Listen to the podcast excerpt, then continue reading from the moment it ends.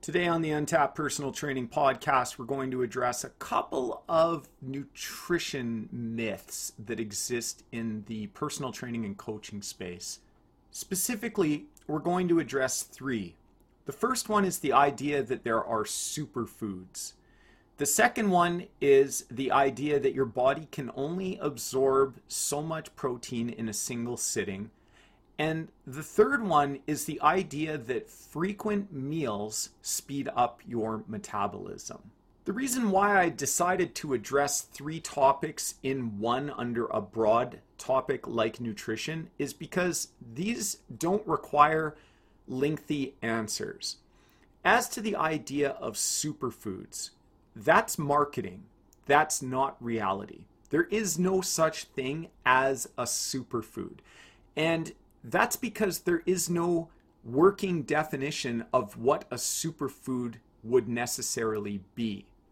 So when you see something about a superfood, remember that that doesn't come from a nutrition standpoint or a scientific standpoint. That comes from a marketing and advertising standpoint. You probably shouldn't fall for that. Are some foods better for you than others? Probably, maybe, but that doesn't make them a superfood. The sole exception to this would be coffee. Coffee is a superfood, and I'll fight anybody that says otherwise. I'm just kidding. Even coffee isn't a superfood. It's a super cool food. I guess it's a drink. You know what I mean, though? It's a food source of some type. That doesn't make it a superfood.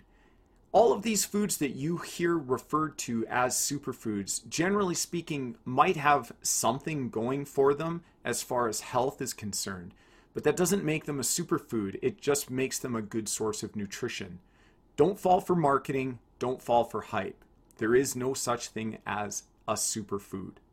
The second topic that I want to address is this idea that there's an upper limit to how much protein you can absorb in one sitting. And sure, there probably is, but it's not 20 or 25 or 30 or 35 grams of protein.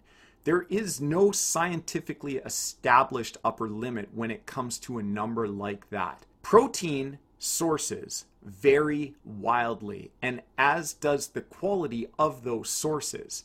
You can't state with any authority that you can only take in 20 grams of protein in a single meal if that protein is egg or whey or soy or tuna every one of those has a different degree of bioavailability. They all digest at different rates, and they all bring something different to the table, no pun intended, when it comes to the quality of the protein source. All that being said, your gut is going to tell you when you've eaten too much protein. If you put down 75 grams of protein in the form of steak and you end up sitting on the toilet for the next six hours because of it, I'm going to suggest you found your upper limit for protein intake at that point. You used to see this with people who became overzealous when it came to taking whey protein supplements, particularly the old school whey protein that was based primarily on whey concentrate and not whey isolate. A lot of people bought those whey concentrate formulas and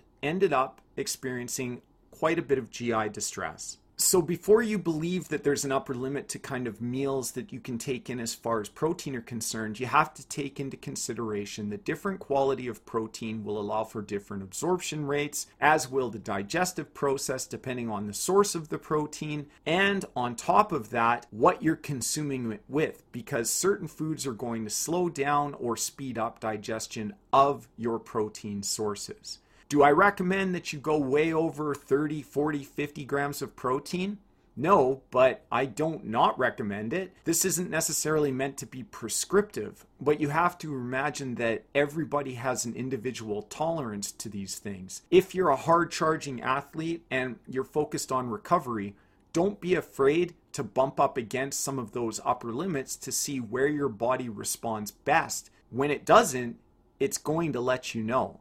And finally, this idea that frequent feeding is somehow more beneficial than large meals that are eaten less frequently. There used to be this idea in the bodybuilding community in particular that if you were to graze during the course of the day, sometimes pushing past the standard three meals a day that you see recommended breakfast, lunch, and dinner, and moving more into a model where not only did you have breakfast, lunch, and dinner, but you likely had three smallish size meals to supplement that. On occasion, eating upwards of five, six, maybe seven times a day people believed this sped up the metabolism. But what we have to remember about metabolism is that everyone has a baseline as far as their metabolic rate is concerned. Everything you do either speeds up or slows down that met- metabolic rate. Does that mean that frequent feeding increased your metabolic rate to achieve some sort of body composition goal? Probably not. Frequent meals through the course of the day may have made you feel less hungry, and your net caloric intake might have been lower because you ate more